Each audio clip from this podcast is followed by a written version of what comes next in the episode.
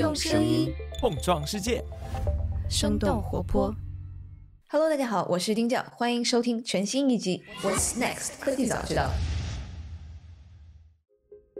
Hello，大家好，欢迎来到我们今天的科技早知道，我是丁教。那最近几期节目，我们跟许多朋友聊了一些全球不同地方正在发生的，我们认为值得关心的事情。今天我们就继续来聊这一个大的主题。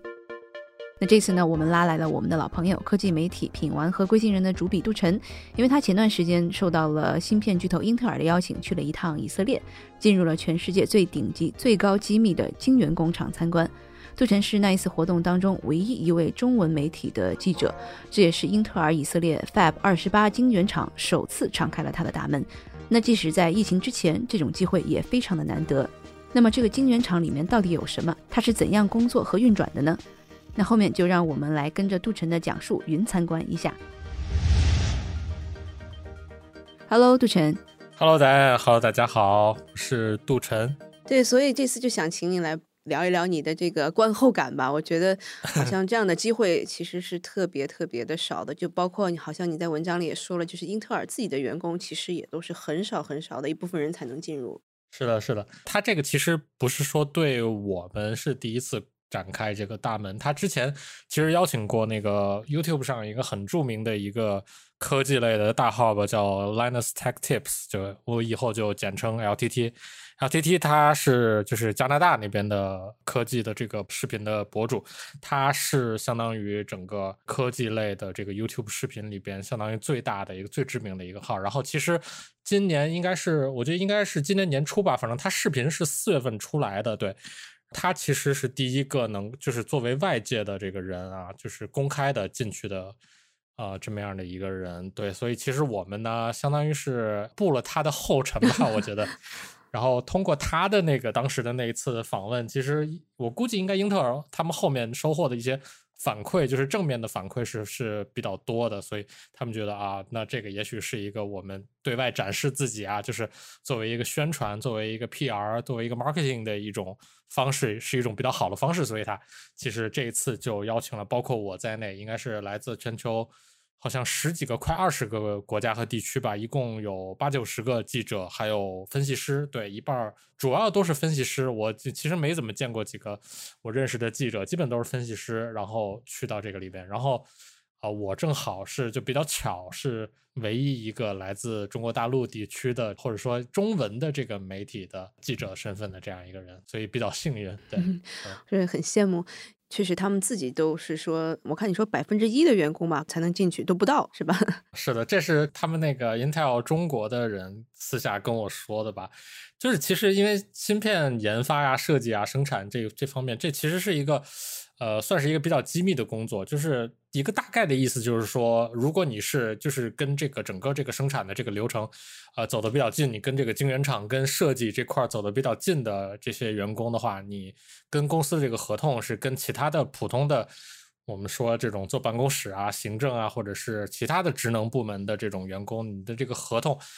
的感觉还不太一样的，就是他。有可能，比方说，就他这些东西都是保密啊，很多都是我自己私下了解以及猜的一些东西。就比方说，你可能要签一个多年的合同啊，然后包括你的这个员工的忠诚度可能会比较高。就是一般普通员工，就是如果你，比方说你是做市场营销，你做 PR 的，那你可能想要进入到这样的这个工厂里，一般进不去。或者说你如果要进去，像我们这次，因为有这个外部的人进嘛，所以他同时也搭配了一些这个各个国家还有地区市场的这个 PR。的人跟我们一起来，然后原则上这些 PR 他们也是要签那个 NDA 的。呃，一般的就是现在美国公司不是不流行签那个就是竞业禁止条款了嘛，就是要提倡就业的多样性、这个活跃度什么之类的。所以很多员工他其实是没有竞业禁止条款的。但是像这些做这个跟芯片有关的非常接近的这一部分的员工，他们还是有一个有这么一种类似的这种情况存在。特别是在其他的国家还有地区，你像以色列这种地方，不会像美国这样说有这个不鼓励你搞竞业禁止这套东西。那在以色列，他们仍然可以继续这样搞。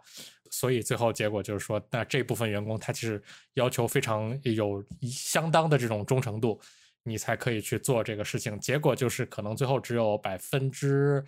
应该是千分之几，然后多的可能最多也就百分之一、百分之二左右，就是应该不会超过这个比例。据我了解啊，不会超过这个比例，就是他们的员工可以进到这里边。同时有一些就是看了我的文章，一些其他的那个就是行业里面的人，半导体的人，然后包括做产品的人，他们说就是哪怕我们是那个 Intel 的大客户，我们都进不去，就可能最多在这个 IDC 门口拍个照，进他们那个会议室里边开个会什么之类的。像他们这个实验室啊，包括他们这个 Fab，就是芯片 fabrication 这个生产的这个车间什么之类的，像这种大客户都是进不去的。对，所以这次机会真的特别难得。嗯，我看好像文章里面说，像全球这样子的工厂大概有十个。这个我说的是他们自己的这个晶圆厂，在美国、在以色列，然后在欧洲，呃，都有一些已经在运营的，以及在修建当中的。对，然后包括之前那个他们在大连嘛，不是还要建一个晶圆厂嘛，对吧？就是其实他们在全球应该有大概十几二十个，这个数字我现在不太确定，呃，回头可以查一下。对，反正有大概这么多一个他们自己的晶圆厂，这些晶圆厂里边，就是英特尔自己的晶圆厂里边，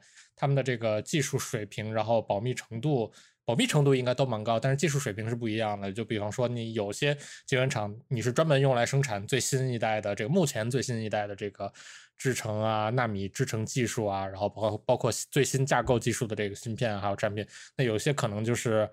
生产一些这个配套的一些相关的这种芯片，比方说这个 connectivity 方面的，比方说 WiFi 蓝牙相关的这种东西，或者是。啊，比方说 GPU，好多人都不知道英特尔其实有一个 GPU 的这个部门，可能生产那些配套产品的，就是技术水平没有这么高。但是据我了解，就我也不是一个半导体的这个业内人士啊，但是据我的了解是，这个以色列这个 Fab Twenty Eight 是全球至少这家公司全球技术水平最高的，或者是最高之一的一个晶圆厂。你像呃其他的呃半导体公司的话，那可能大家都知道一些，比方说全球。最大的、最顶级的 TSMC 嘛，台积电，你像这个什么英伟达之类的，呃，它都是要找 TSMC 给它代工嘛。然后包括那个往后排的，那可能呃，英特尔是一个，然后包括三星啊，然后那个联电就联华，然后格罗方德，然后中芯国际什么之类的，这些都是全球比较大的这种有自己的这个晶圆厂、有自己这个芯片生产能力的这些公司。但这次你说是。主要是分析师是吧？它还不仅仅只是 PR 的这样的一个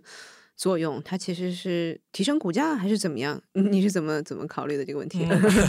就是就像我刚开始说的，他给那个 YouTube 上那个 LTT 开放了这么一次机会之后，他感觉好像这个正面积极的这种反馈是是比较好的，所以他觉得这个东西可能比较有助于说他们去转变一些他们对外宣传的这种方式吧。就是过去其实很多年以来。像英特尔这样的这种技术公司，其实他们很多时候的这个对外宣传是 PR 主导的，是他们的这个做产品的这部分的人主导的，而不是真正做技术的人在主导。就我记得 LTT 他说过一句话，他们这些最酷的这这部分人。就是呃，像这些无论是做芯片的设计师啊、工程师啊，然后在这个无尘车间里边管理这些机器，然后抓生产的这部分人，这这部分人其实是他们整个公司最酷的，然后最神秘的一部分人。其实过去相当长一段时间里边，英特尔其实是把这些人就是锁在工厂里边的，就不让他们去对外去说任何东西，因为这个芯片生产它确实是一个特别机密的一个东西嘛。对，然后可能他们那次接待了 LTT 之后，就觉得啊，这个。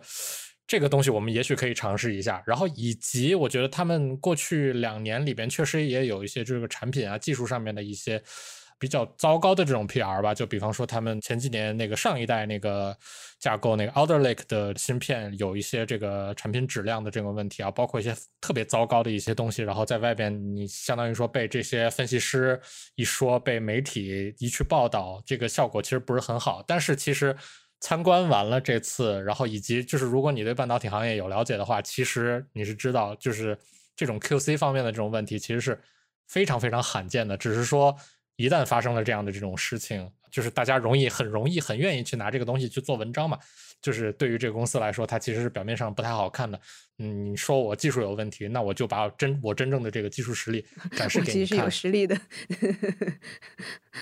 那之前他们其实不愿意让更多人参观，可能还是担心是泄密嘛？他现在就不怕了吗？为什么会有这样子的一个 一个这个转变呢？他们那个涉密的这些东西保护的其实还是挺好的，就是我们这次是不让带什么相机啊、呃录音笔啊什么之类，就至少在他们那个涉密的那个。所以现在那个文章里的照片都是他们拍，然后给你的是吧？对，文章里的照片是要他们。专门派的设计师跟着我们一起去拍，然后他们同时要有要走一个审核的这个流程，至少我们这次是这样的。之前那个我那个文章里面有引用一些 LTT 的那个视频，然后以及照片的那种截图什么之类的。他们那次是因为是专门的单独的一次行程，所以他们当时拍下来的那个画面是交给 Intel 的这个公关去，呃，交给他们的技术人员去审核，说这里边有哪些是涉密的。我们要比方说这个镜头完全不能要，或者这个镜头里边的这个画面里边的这一块东西，我们要把它呃马赛克打掉什么之类的。那这次你的体验是怎么样子？有没有跟之前意想中不一样的地方？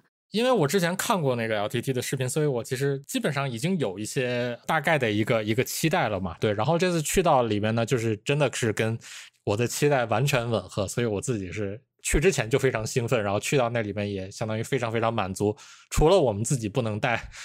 这个相机，不能自己拍照。其他的一切我都感觉到还挺满足的，包括呃，当时 LTT 在这个就是这个视频里面，它的一些比较独特、比较有意思的这种体验，我们也都跟他一样体验到。比方说穿这个兔子服啊，比方说在这个无尘车间里边的各个不同的这个部门，看到他们的这个机器的一些运转啊，这些我们也都有看到。这个应该是我的这个级别的晶圆厂，就是直接跟芯片设计生产，然后后期的这个验证啊，然后还有 debug 呀，然后测试啊这些东西。所以你感觉到它其实是不是保密的整个一套流程，是不是有点像我们电影中看到了什么去了一个特别 搞机密的地方？然后你都是有没有一些具体的？有点像那个描述。呃，碟中谍，我忘了是碟中谍几里边，他们在那个克林姆林宫里边 有那么几幕，就是那种走过这个非常机密的这种走道，然后包括碟中谍一里边，就是在那个非常高保密的一个实验室里边，我就记得阿汤哥从那个房顶上掉下来，一滴汗都不能流的 那一幕，就是这个感我觉。得其实是有一点像的，在 Intel 的这个以色列的这个晶圆厂，然后包括他们这个 IDC 这个研发中心的办公室里边走，你看到处都有一些摄像头什么之类的，然后保护区域就是 protected area 的标志就是到处都挂着嘛，就因为其实进了他们那个晶圆厂这个办公楼，呃，没有多远，其实就里边已经是比较涉密的这种区域了，然后包括你走进到这个 clean room，也就是这个。洁净室这个无尘车间那边是保密程度最高的一个地方，感觉是挺像电影里边的那种感觉。然后包括记得我们在那个换好衣服之后，就是从这个外边进到这个无尘车间里边，中间要通过一个走道嘛。然后这个走道上面你已经能看到一些机器人。然后包括因为我们进去的那个位置有那么几个出入口，有一个出入口是连接到他们那个光刻部门的，光刻部门是要就是要用一个就是黄光。就你不能用这个一般的这种白色的这种自然光，因为它是一个混合光嘛，会对这个芯片造成影响。我们有一个入口是光刻部门，然后还有另外一个入口是这个基本上是一个紫外光的那种感觉的，就是你走过这个通道，这个通道的这个颜色，它就跟平常在外面不一样的那种感觉。好像是要进入一个很神秘的这个区域的，像《碟中谍》阿汤哥的那种感觉一样，对。所以也是那种像是刷卡还是什么指纹的这种。呃，刷卡，对，他们是那个应该是只有有权限的。其实基本上在那个办公区域里面，在这个 Fab Twenty。呃，这个区域里面工作的员工基本上都有那个权限，对他们是要刷卡才可以进入到 clean room，就是这个无尘车间外边的这个换衣服的这个东西。就一般的，比方说你可能只是一个客户过来，这个作为外部人员，你可能只是有一个参观者的一个牌子，你不能刷那个牌子进去，就只有呃有授权的员工才可以进入到那个区域里边。进入到这个无尘车间之后。首先你要穿这个兔子服嘛，然后是要经过一个这种可能是除尘的这样的一个区域，是吧？是把你身上的这些灰尘全都吹走，然后你才能进去，对吧？是的，是的。进入到这个无尘车间的这个流程，它是一个可以这么理解，就是这个空气的这个气压越来越大的呃这么一个流程，就是说里边的气压是最大的，然后外边气压比较小，这样你身上的所有的这个灰尘啊、颗粒物什么之类的。原则上是被往外吹的嘛。具体到他们这个换衣服的这个房间里边，就是他们叫做 gown room，其实跟这个无尘车间里边的设计是一样的。洁净的空气是从房顶上，呃往下吹，然后地板上都是有这个很小的这种缝隙，有这个孔洞。你身上的这个就是在这个穿脱这个兔子服过程当中产生的各种各样的颗粒物，其实就是被直接吹下来，然后被地板吸走。这一套换装的这个流程，就是他们采用兔子服的这种做法，其实也是。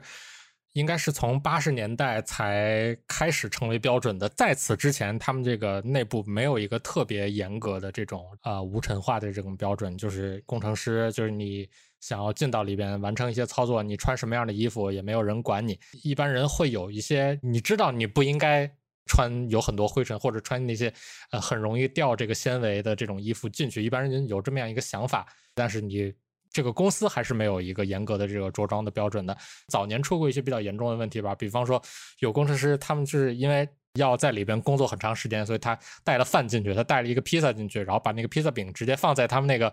烤晶圆的那个机器上边，就是 放在那上面加热嘛。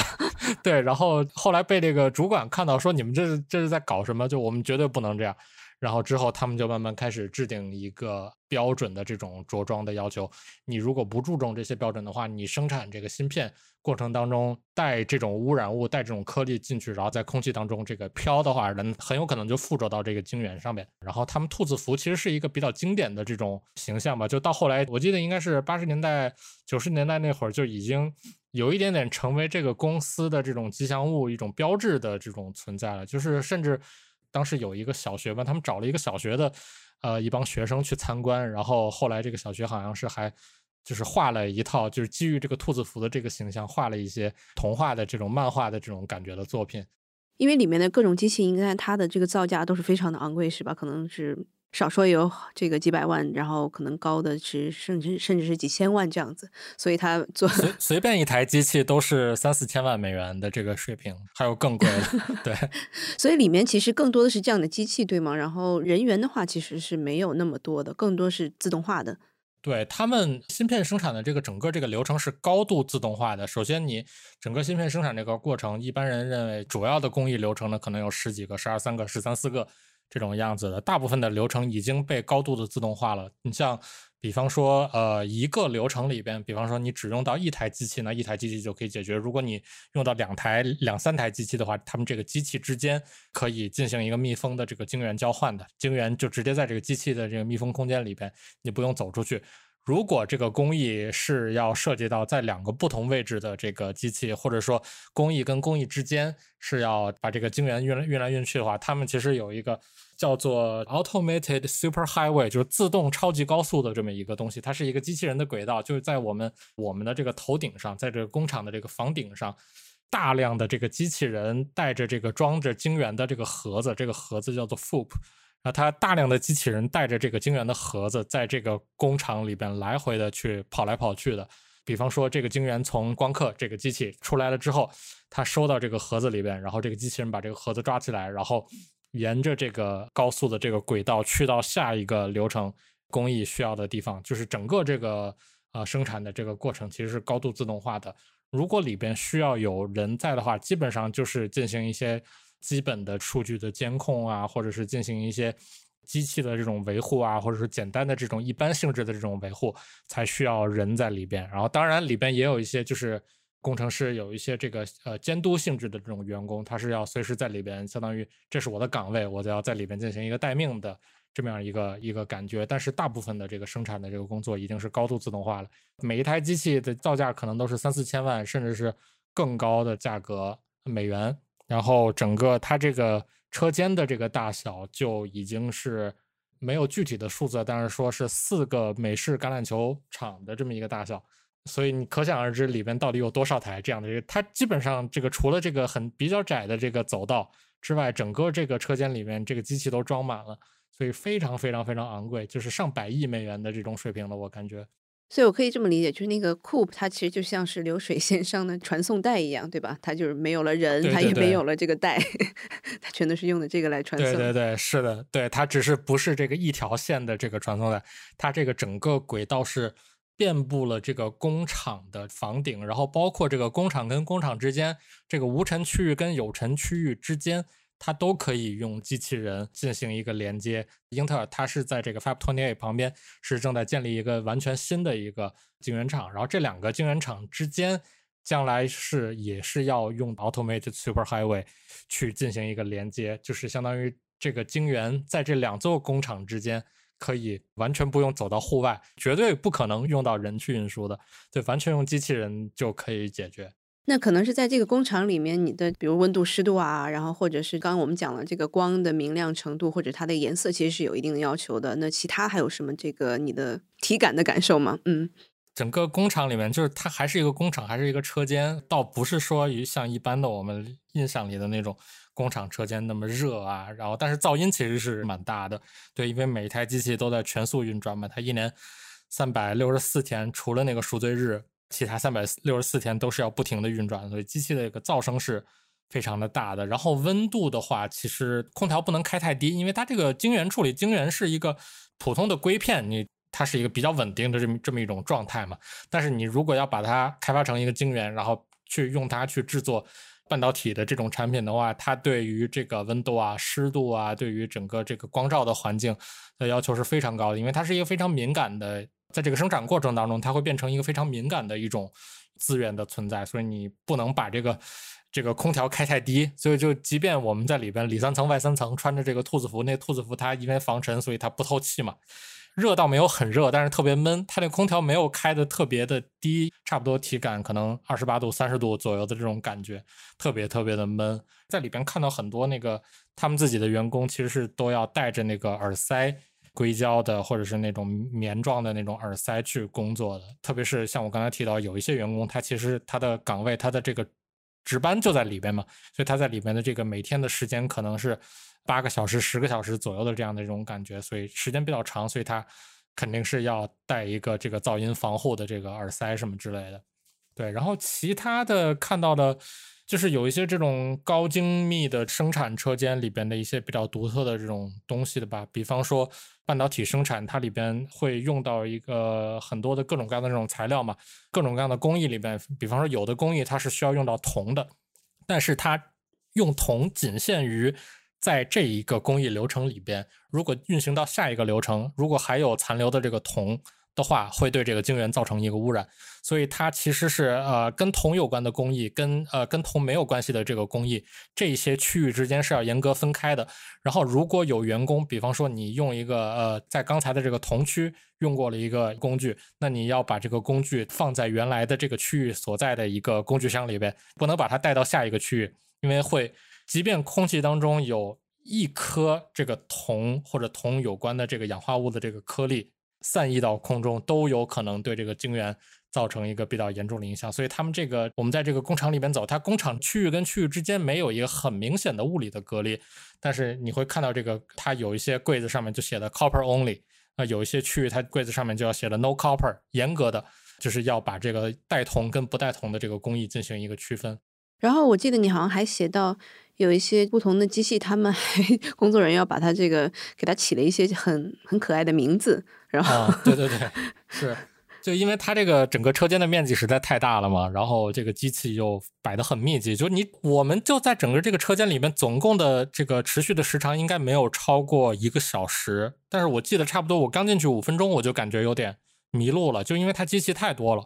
每一条岔路口感觉都差不多，机器长的样子都都很像。就其实对于他们自己的这个员工，就是特别是那些刚刚入职没多久或者刚刚进入到这个车间环境里面工作的员工来说，就他们其实也挺容易迷路的。比方说这个机器坏了，呃，我要立刻派人去修它，然后他有可能修修修一会儿，然后去旁边的工具箱找一下工具，然后回来的时候他就找错机器了，就会出现这样这种问题。然后包括你如果用普通的编号，比方说。字母、数字这种普通的编号方法也容易记错，所以他们用了一个一个比较直观的这种标记方法，就是颜色加动物的这个标记。比方说，我这次修的就是蓝色的蝎子。工厂楼上的这个指挥中心里边，告诉他们哪台机器坏了，他会告诉他编号，但同时也会告诉他那是蓝色的蝎子那台机器，它在哪个区，然后它在哪条过道，它是一个蓝色的蝎子这台机器一定记好修这台，千万别把。错误的机器关了，就 要不然就造成的这个随便他如果万一修错机器了，万一对一个错误的机器进行一个紧急的关机处理的话，那可能一分钟造成的这个损失，呢就是呃十万甚至百万甚至千万美元级别的这种损失。然后我看还有一个叫做缺陷的这样的应对部门，它叫英文缩写叫做 Dreams 是吧？对对，这个就是他们这个算是整个工厂里面的这个梦之队嘛，他们叫做 Dreams。他他是那种就像那个蜘蛛侠的电影里边那个很经典的台词一样，他是一个能力越强责任越大的这么样的一个队伍嘛。就是他的这个责任，在整个这个芯片的这个生产过程当中，就是很多环节都有可能出各种各样的错误，无论是。这种先天设计上的错误啊，还是后天的这个呃生产上面出现了一些故障啊，就是都可能造成这个芯片生产的这个缺陷。然后这个梦之队就是这个缺陷应对的这个部门，他们的任务就是说发现这个缺陷，并且研究出来说这个缺陷呃它是一个什么样的缺陷，为什么会出现这样的缺陷，并且他们还得制定一个让这个缺陷不再出现的方法，就是他们不能说每次啊出了一个什么事儿，我们去对付这个事儿，然后又出了一个事儿，然后又去对付这个事儿，他们。一年到头还得研究出来一个方案，说我们怎么能够让类似的、同样的这种缺陷或者类似的缺陷。不再出现，对他得开发出来一个系统性的做法，甚至是他们可能要去返回头去告诉，在这个芯片生命周期最一开始的设计师，去告诉他们说，你的这个设计方案一开始可能有问题，容易呃，对，一开始可能就有问题，或者你这个太实在太过于复杂，你这个电路交错太过于复杂，你可能得把它设计的简单一点。然后我我在那个文章里面其实提到，它这个缺陷应对，它其实是。呃，跟整个工厂里的其他的这些部门都，呃，他们都有一个类似的这种这种配置，就是说，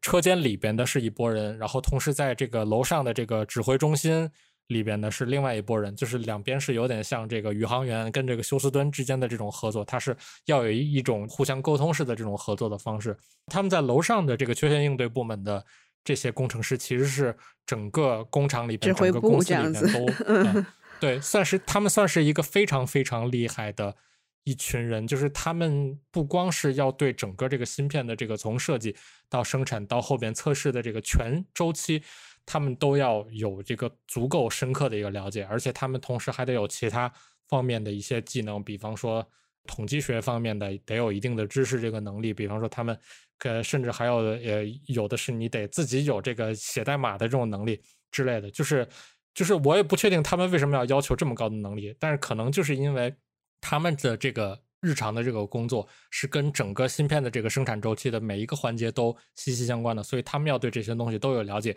他们才能去告诉设计师、告诉生产上面的工程师、告诉测试的那些人，我们这个缺陷到底出在哪里，我们应该怎么去应对。这一部分人其实是整个公司里边，在这个整个工厂里边最厉害的一帮人嘛，就是在楼上的那个指挥中心里边。他那个指挥中心的有一个大的房间，就有点像那个休斯敦的 那种房间，但是同时旁边还有一个小房间，里边就是专门做的就是这个梦之队的这帮人。因为我看好像在里面，不管是这个本子啊，还有笔呀，然后包括什么相机啊，其实都是跟外面完全不一样，对吧？啊，对对，纸跟笔，它为了方便，其实它是要用那个。嗯，就是如果大家直接去随便搜一下这个清洁式的这个笔记本，清洁式用的这个圆珠笔，也是能找到的，就专门的用在 专门用在 clean room 里边的。比方说他们发给我们的那个笔，这个笔的这个油墨是本身是防静电的，呃，含有的这个可挥发的这种颗粒物的含量更低。然后以及它的这个笔记本呢，它是用的专门的这种净化纸，它吸收墨水的能力可能比一般的这个普通的纸要好一些。以及它的这个整个生产这个笔记本的这个。生产、装钉、打包什么之类的，这个所有的这些过程都是在有一定要求的这个无尘室里边去进行的。比方说，那它可能是呃每立方米呃一千或者是几千或者是一万或者是两万的这个无尘室里面进行的，就是它比一般的外边的这种，比方说一般的手术室，手术室的这个无尘要求是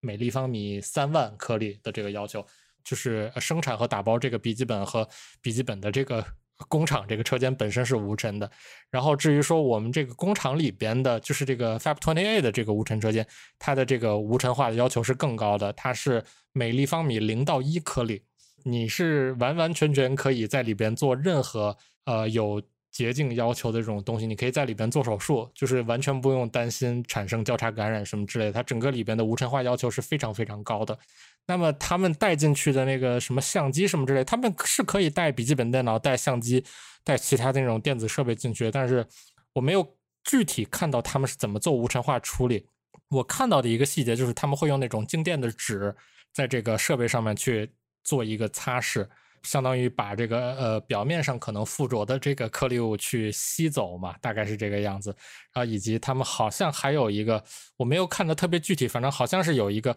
类似于一个吸尘器一样的这么一个口，你把你的设备要放在那个 口上面，在那儿放一会儿，它才能把这个表面附着的有可能产生的那种灰尘去吸走吧。然后另外，我看刚刚说到手术嘛，它晶圆其实也可以做手术。然后有一个房间叫做 FIB，叫 Focused Ion Beam。对对，聚焦离子束。这个不是在工厂里面，他们工厂是在这个 Kiryat，就是叫做加特镇的这个地方。它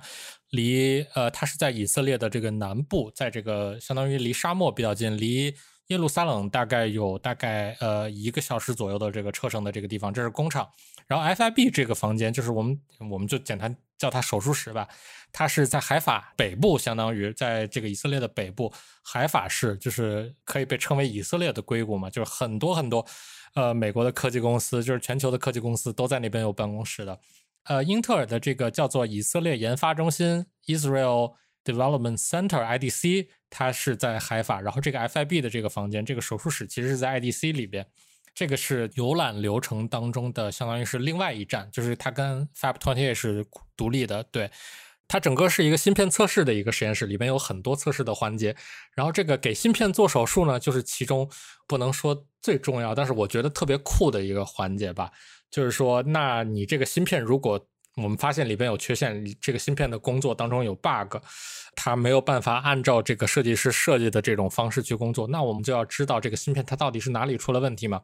那么在这个 debug 的这个实验室里边，它有两种机器，一种是高功率激光，叫做 Lada，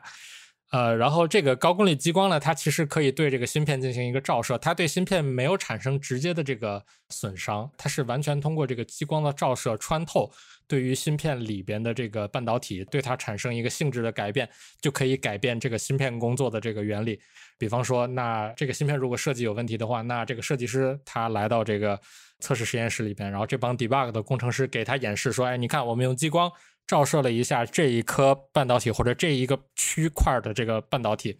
然后它的这个性质产生了改变，这个芯片它就能用了。”那么我可以告诉你，那是你这个芯片的这一个区块可能有问题，你得去回头去研究一下。这个是 Lada 这一个东西。然后刚才提到那个 Fib，就是这个聚焦离子束，它这个机器同时有激光跟聚焦离子束。它先用激光对这个芯片的这个封盖进行一个切割，有点像机械生产里边的那个高压水枪似的那种感觉。对，但是它不是水，它是激光。它先用激光在这个。芯片封盖上开一个尺寸比较大的一个口，它可能是微米级别的一个口，把这个口打开，能够直接暴露里边的这个半导体之后，它开始用这个聚焦离子束，因为离子束的这个直径是更小的嘛，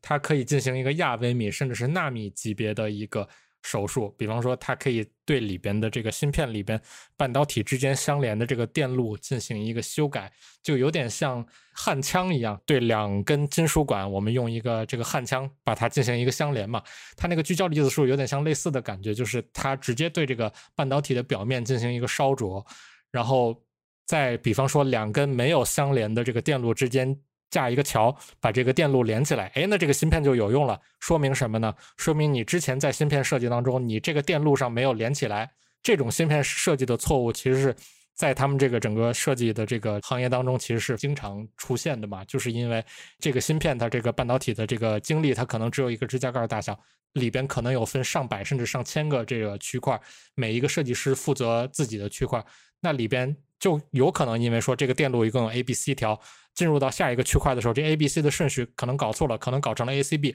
那你这个电路就没有连起来。有些设计错误就完全是因为这样的问题导致的。所以他在这个 FIB 在这个手术室里边，他就可以去给这些设计师看，说：“哎，你看，你这个电路没有连起来，我们用这种方式把这个电路连起来了，这个呃电路就跑通了，这个芯片就可以用了。你得去回头修改一下这个，把这个电路的顺序去搞对，就是这么样一个简单的一个操作。”它采用这种方式，能够很快的，就是很直观、很快的让是一个设计师看到说，呃，正确的设计方案应该怎么去修改，就减少你去修改这个方案，呃，甚至修改出一个错误的这种方案的这种出现的可能性吧。最终去缩短这个芯片研发的这个时间和周期，在微米甚至亚微米级别的这个尺度上给芯片做手术，其实是一个特别特别酷的一个东西。趁休息的时间，我来插播一条广告，来介绍一下我们生动活泼的会员产品——生动胡同。那这是我们以北京办公室所在的钱永康胡同为灵感，为喜欢我们的听众们打造的一款付费的社区产品。那这个产品里面有我们各档节目主播和幕后编辑节目外的一些内容和思考，然后也有我们和嘉宾的直播互动，有我们一周三次的胡同来信，有全球各地喜欢生动活泼节目的小伙伴会员之间的交流活动。那当然也还有随机掉落的会员专属的音频节目和周边，你可以在节目的 show note 里。里面找到订阅的链接。那我们希望在生动胡同的社区里面，能让有价值和共识的年轻人在此获得源源不断的思考养料，彼此支持，一起成长。另外，在本周一发给生动胡同会员们的胡同来信里面，我稍稍剧透了一些我们将在十一月举办的生动胡同一周年的活动。生动活泼旗下的各档节目会各自安排活动与胡同会员交流互动。那十一月三号周四，也就是明天，我们会正式发布节目的详细信息。想要参与我们活动的听众朋友们，请关注我们的公众号，了解更多的详情啦。那我们的公众号是生动活泼，声是声音的声。好了，那谢谢大家，广告插播就到这里了。所以一片晶圆现在的价格是在多少钱啊？是在几万人民币？这我就不知道了。对，但我知道他们把每一片晶圆、每一颗晶粒都。当做非常非常宝贵的财富去应对的，他们这个每年可能处理几千万甚至上亿张这个晶圆啊，这个具体的数字我不知道。但是他们在这个我我印象特别深，就是在他们这个工厂里面看到的一句他们的这个宣传用语，就是一个标语，叫做 “Every die wants to live”。这个 die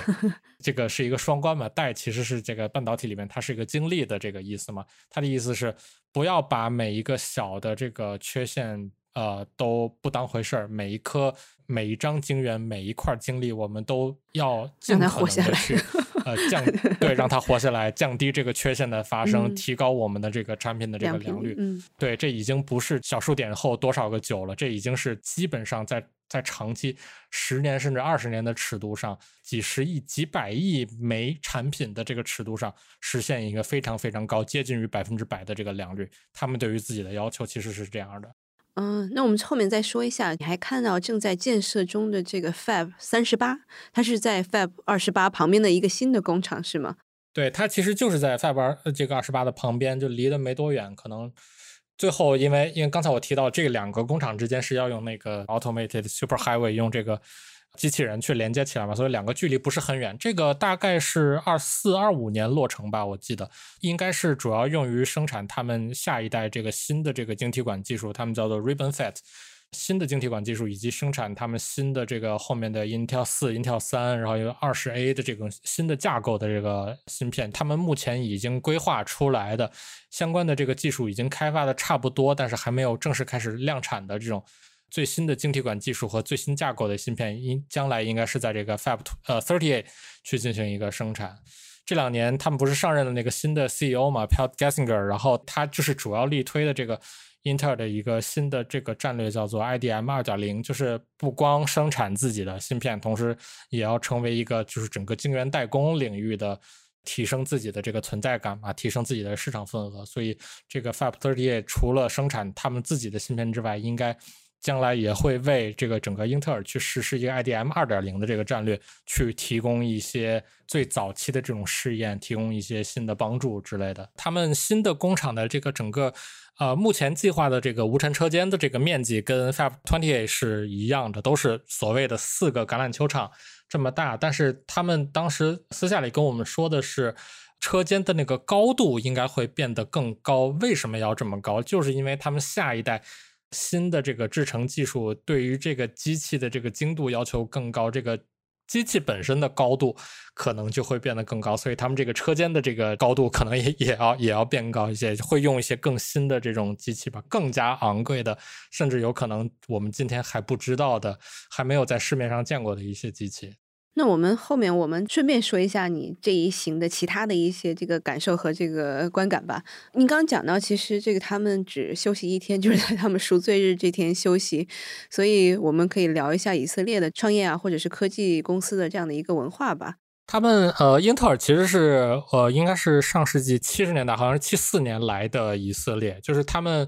我记得好像前几年啊，是二零一五还是一六年的时候，有一个数据是他们是整个以色列最大的这个科技行业的这个雇主。今天应该也是，但是我没有准确的数据。所以他们其实在整个以色列的科技行业里边扮演的这个重要性其实是相当高的。然后包括整个英特尔历史上面的一些比较重要的产品啊，包括他们第一个。提供给这个 IBM PC 的那个非常著名的一个早期的芯片叫做八零八八处理器，整个都是在以色列设计和生产出来的。对，然后包括他们后面的一些在这个指令集上面的一些技术创新也是在以色列做的，所以其实是非常，呃，整个以色列对于英特尔都是非常重要的。然后，如果要说到这他们整个科技行业的，然后以及创业的这个环境的话，我觉得他们以色列算是一个中东的硅谷。基本上整个中东区域里边，没有其他的地方，在这个科技公司的聚集度，在这个科技人才的这个饱和程度上面是能够赶超以色列的。这个以色列有有一些得天独厚的这积累嘛。然后我看到你的文章中，其实写了一个八十一毕业生，或者是第八十一部队，就很多以色列他们的科技从业人士，他们有是都是从这个部队里面这样的一个编制出来的。为什么以色列这么吸引这些来自全球各地的科技公司？然后为什为什么特别吸引这个投资科技的资本？就是目前以美国和以色列为例，这两个国家的他们的科技行业能够发展成今天的样子，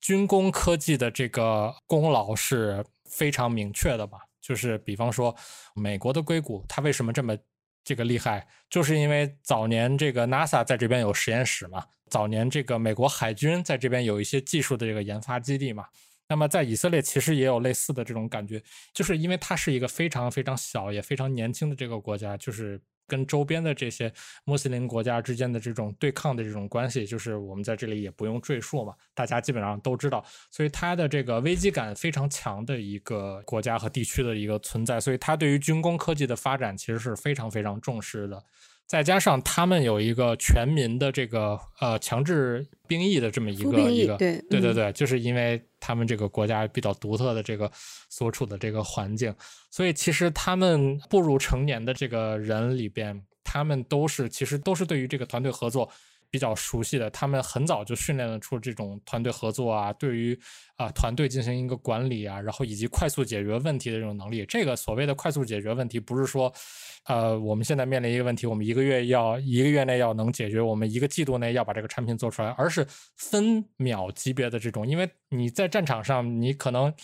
一个决定做错了，那你整个部队里边的人都死掉了。就是他们要训练这种快速解决问题的这个能力。军队这个经历对于他们后边进入到这个科技行业里边，对于他们呃创办一个公司，或者说在一个公司以一个团队为格式去开发产品、开发技术的时候，帮助是非常大的。然后至于你刚才提到这个八十一部队，还有这个八二零零部队，其实是他们比较独特的一个，有点类似于一个黄埔军校似的，他们自己管它叫这个这个企业家的哈佛嘛。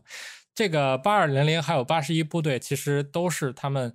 呃，以色列国防军里面的一个有点类似于高科技创业公司的这么一种部队，就他们这些部队里边的人，其实都是呃很年轻的时候，甚至包括就是你还没有呃十八岁、没有成年的时候，很有可能你十一二岁的时候，他们就到各种各样的这个当地的这种小学里边、中学里边去进行一个观察、进行一个选拔，说，哎，你看这孩子他这个智商特别高，他反应特别快，他的潜力非常大。啊，我们提前就把这孩子给记录下来，等他到了年龄，等他到了十八岁的时候，他可能高中毕业的时候，我们就直接把他选进我们这个八二零零部队里边，去训练他各种各样的这个技能，比方说数据分析、数据挖掘，然后这个软件编程这些都不用说了，然后训练他这个黑客攻防相关的这种技能，在这个很年轻的时候，他们就有可能呃被选拔提拔成为这个军官。去管理他们下边的其他的这些士兵，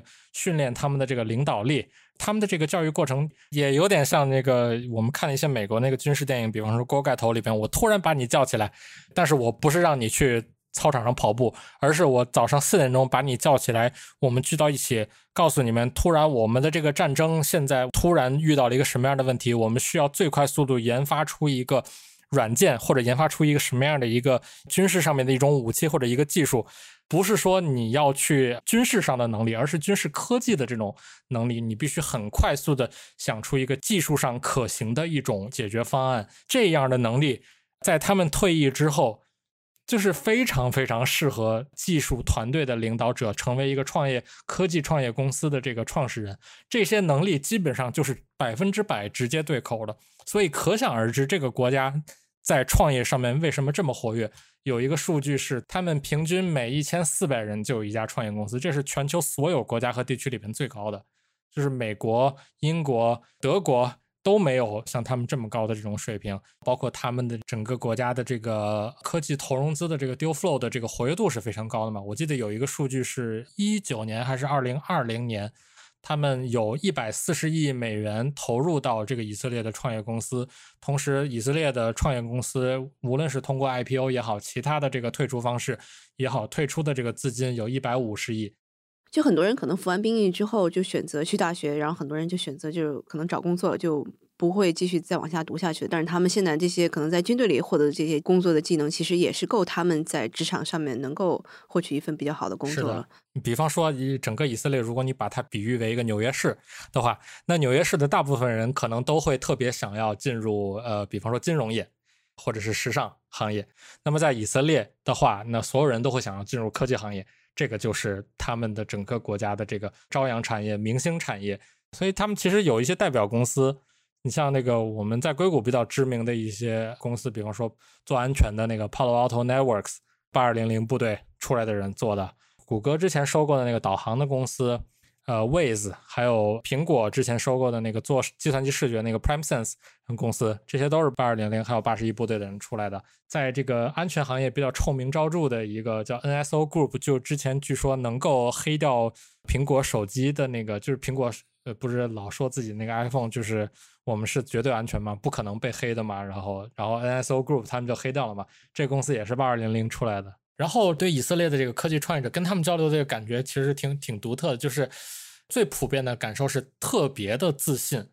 至少我没有见到一个内向的创业者，对，特别有意思。就是即便是那些给你有一点点内向的感觉那些创业者，他们在做一些 public speaking，然后给一个陌生人讲述自己的公司、讲述自己的技术和产品的时候，他们都能够侃侃而谈，就是不会有那种特别。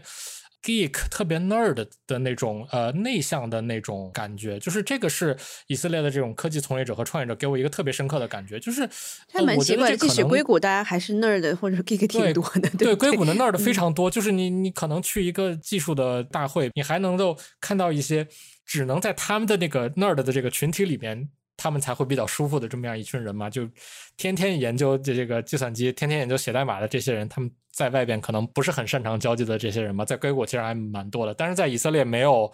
就至少我有限的这个接触当中，我没有碰到这样的人。我的猜测是，可能跟他们参军的这个经历有一定的关系，就是说当兵的人你。不太可能内向，就是你每天都要跟你的战友、跟你的长官，然后跟你的下级去发生一个沟通，就是每天的这种沟通团队的这种工作非常非常多，所以你不太可能内向。对，然后以及 内向的也脱敏了。对对对，是的，是的。然后我觉得他们每个人跟我，就是当我问到他们说你能不能够，嗯，一句话或者比较简短的跟我描述一下。以色列的这种创业者的这种心态，你们的创业文化是什么样的？他们每个人跟我表达的东西其实都差不多。我觉得这个总结起来，如果我也用一句话总结的话，那就是。他们有一种很普遍的这种 YOLO 这种 You Only Live Once 的这种精神，嗯，就是有点像那种这个国家这种跟其他他周边国家这种敌对啊，这种政治环境、军事环境那种东西，所以他们都有一种普遍的心态，就是明天就要上战场，明天可能就要死掉了。那我今天为什么不拼一把？做一个技术产品的时候，我为什么要担心我这个决定做的是正确的还是错误的？因为反正我明天都会死，这个决定我做对了，做错了又有何妨呢？对，然后就是结果就是他们有一种特别敢于试错，特别喜欢速度，就是我们一要做一个什么事情，我们一定要三天之内、两三年之内就要把这个东西做出来，然后他们会不太介意一些，就是在这个职场上面的，就是。西方国家这种对于职场上面的一些呃文化上面的要求，比方说不能迟到，比方说你穿衣打扮一定要很正式，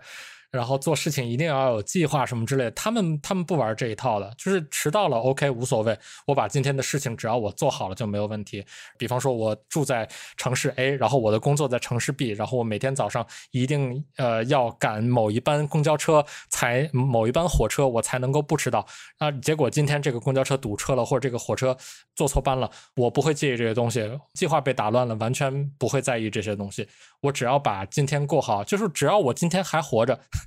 又能怎么样呢？对吧？我这些东西明天仍然可以做好。但是如果说如果一定要有一个今天我一定要做完的东西，那我加班加点也要把这个东西做完。就是他们会有一些很普遍的这样的一种心态，我觉得特别有意思。他们的这种对于工作的这种上进认真的程度，跟国内的那种九九六的这种。盲目的这种加班加点赶进度似的还不太一样，他们是一种，呃，我觉得有点像于像一种什么环境是混乱的，他们自己的工作，他们自己的内心是有序的这样的一种感觉。对我感觉他们其实更多的是这个内生的这种积极的心态，并不是外界强加的感觉。对，因为我们在群里面在 开玩笑的说，然后同事心语就说，感觉好像就是如果明天就死了的话，那我今天肯定躺平了。对对对，他对以色列人呢，他就反过来，他说如果明天要死了，那我今天一定要活得精彩，或者至少活成一个我自己想要怎么活的一个样子。对对对，他们是这样的。哎，你刚刚讲到，其实科技创业是整个的以色列的一个风潮。然后我看到，其实你还提到一个叫做哈雷迪犹太人，他们应该算是特别传统，然后基本上是有点像北美的叫做阿米什人，就他们就是生活在一种特别传统，然后不接受任何的这种可能电器 产品的这样的一个生活方式。对，然后这些人最近也开始出来科技创业了，这个还是蛮奇怪的，还蛮新奇的一个事情。嗯，对，就是一般我们所说的这个。就是以色列是一个犹太国家嘛，对，但是，呃，在这个犹太人的这个群体里面，他有这种我们所谓的这种比较西化的这种，普遍上是以这种政治倾向来 identify 自己的这个群体，就是一般所谓的世俗化犹太人，然后哈雷迪犹太人呢，然后包括这种。正统式的这种，甚至是极端正统派的这些犹太人，他们是以宗教为这个就是 identify 自己的这么样的一群人，他们就是觉得这个宗教是我们生命当中最重要的一个事情。像他们这个群体里边。可以说女主外男主内，但是他这个男也不不完全主内，他家里的事儿他也完全不管，基本上是女生家里的这个女主人在外面又要工作又要管家里的这个事情，赚钱也是呃女生去做。然后他们这个家庭里面男人干嘛呢？男人一天什么事儿都不做，天天就是念经，就是念他们那个呃犹太五经。其实他们整个这个族群本身是处在一个慢慢的缩水的一个。过程当中，他们整个这个族群的这个经济状况是非常糟糕的，就是糟糕到什么程度？是以色列政府，就是至少对于以色列国内的这些呃正统派的这个犹太人，就是特别是这些天天不工作的这个哈雷迪的男性，是要给他们每个月是要给他们提供一个补助的嘛？就是搞得很多世俗派的那个犹太人都觉得这个东西不公平，凭什么他们不工作，然后我们交的税还要去养活他们嘛？对吧？然后这个是过去呃一直以来都有的这么一个趋势，就是这个群体本身在收缩，呃，然后他们本身面临的这种经济压力越来越大，所以其实已经会有一些他们这个群体里边的人开始去尝试一些世俗化的这种生活方式，比方说他去参军，他们这个群体之前是不用参军的，对，所以所以有一些人开始出来参军，有一些人开始尝试一些世俗化的生活方式，也有极少数一部分人。开始考虑到说，那外面这些世俗化的以色列人都在做什么？什么东西赚钱最快？什么东西是最新潮的这个这个赚钱的方式？那不就是创 创业吗？对，特别是科技创业嘛。你整个国家的这个高科技创业的这个基础这么好，那我们为什么不去创业呢？就是还没有到疫情这两年的时候，就已经开始有那么三三两两的这个创业者，就是以这个哈雷迪的男性出来开始说。我们去创业，我们去做一些无论是跟互联网有关的也好，还是跟互联网没有关系，就是一般的这种科技性质的这种创业。然后他们已经获得一些成功了，已经能够赚赚到一些钱，并且去用这些钱去在他们的这个哈雷迪的社区内。建立我们自己的基金，建立我们自己的创业公司的孵化器。然后最近几年，这个因为最近两年这个疫情嘛，就是整个他们经济又变得越来越糟糕了。然后整个对于他们男性的这个出去养家糊口的这个期待是越来越高了。就是这个是应该是之前那个澳大利亚这个广播公司他们做过一个纪录片，就是讲以色列的哈利迪群体的这个东西，里面专门有一个章节是讲这个他们的这个创业的，有一些画面特别有意思，就是他们白天在他们的犹太教堂里面念经。然后晚上去这个孵化器里边上班，然后抱着一个笔记本电脑，就是白天要假装成很反科技的这么样的一个人，就是他们一定程度上还不太想突破自己作为一个哈雷迪的这种身份，然后同时有一些这个极端正统的一些生活方式，他们这种 way of life 是不能够抛弃的嘛。比方说到时候还要去做祈祷，然后以及这个男女授受不亲的这种这种文化的传统还是要遵守，所以他们这个男性的那个区域是独立的，就是女人是不能进去的，对，感觉吧。但是总体上，因为这个国家就是像我刚才提到，它的这个科技创业的氛围实在是太浓厚了。当这些哈雷迪他们出来的时候，就是跟这个呃世俗化的这种社会去。发生一个一个交互的时候，创业是他们自然而然去想要去做的一个事情。这一次疫情之后的这样的一次出行，有没有跟之前不一样的一个地方？我也是好久没出差了，就是二零二零年、二一年都是在国内嘛。当时国内还可以到处走一走之类的，然后今年可能这整个这个情况又变得很管理的很严嘛，所以在国内想要出差其实都蛮不容易的，风险挺高的。对对对对。然后，但是我今年是比较幸运吧，拿到了这个记者签，我对，然后也有更多的机会可以出差吧，就是。上半年其实没有什么，下半年出差的还挺密集的。我估计好像很多美国公司下半年也开始都，美国的科技公司也也都开始搞这个各种各样的这种海外的这种出差的这种项目，比方说啊，国内的、海外的都有嘛。我十月份还要去一趟夏威夷，去那个高通的那个骁龙的技术峰会，有一个很明显的感觉吧，就是这个世界还是在正常运转的，国际之间的这种技术的、经济的、科技的交流还是在进行的，就是整个世界还在转，地球还在转，就是 with or without you 的这种感觉。其实挺有意思的，我觉得后面可能我们也想要多多了解一下以色列，还包括可能我们中国之外的一些。科技的前沿的发展和进步，像你刚刚讲的这个，其实世界还是在继续在转的。对，可能 with or without you，但是我们还是想积极参与进去的。嗯，对，我们也 应该积极参与到这些东西里边，就是。你一个经济体，你想要不掉队，你不能只靠自己一门心思的发展自己的东西，你要跟这个世界去进行一些交流的。你得知道世界上在发生什么，你得去跟来自其他国家、地区、来自其他市场、来自不同行业的人去进行一个交互。你得了解这个世界上在发生什么。对我觉得这个是特别重要的一个事情。是的，是的，这个也是我们节目的一个一个核心的一个想法吧。就是 What's next？不仅要知道国内的一些情况，我们也知道。外面世界发生了什么？嗯，我觉得其实无论是通过文章也好，然后通过咱们这次语音的这个聊天，其实都不能够很完美的去体现出这一个 trip 究竟有多精彩。所以其实我觉得我最后其实也挺推荐大家，就是我们的这个听众里边，如果有对这个 trip 感兴趣，如果对这个呃芯片生产感兴趣的，大家一定要去 YouTube 上面去看一下那个 LTT Linus Tech Tips 他们的这个视频，能够有更直观的这种感受。好的，好的，我们到时候把这些链接，然后包括杜晨的文章，我们也放在 show note 里面。好的，感谢杜晨。好的，好，谢谢答案。好，拜拜。好，谢谢，拜拜。这期 What's Next 科技早知道就到这里了。听完之后，如果你有任何的想法，欢迎在评论区里面给我们留言，我们每一条都会认真的看。如果你喜欢我们的节目，请记得给我们五星或者好评，分享给更多的朋友，也会对我们非常有帮助。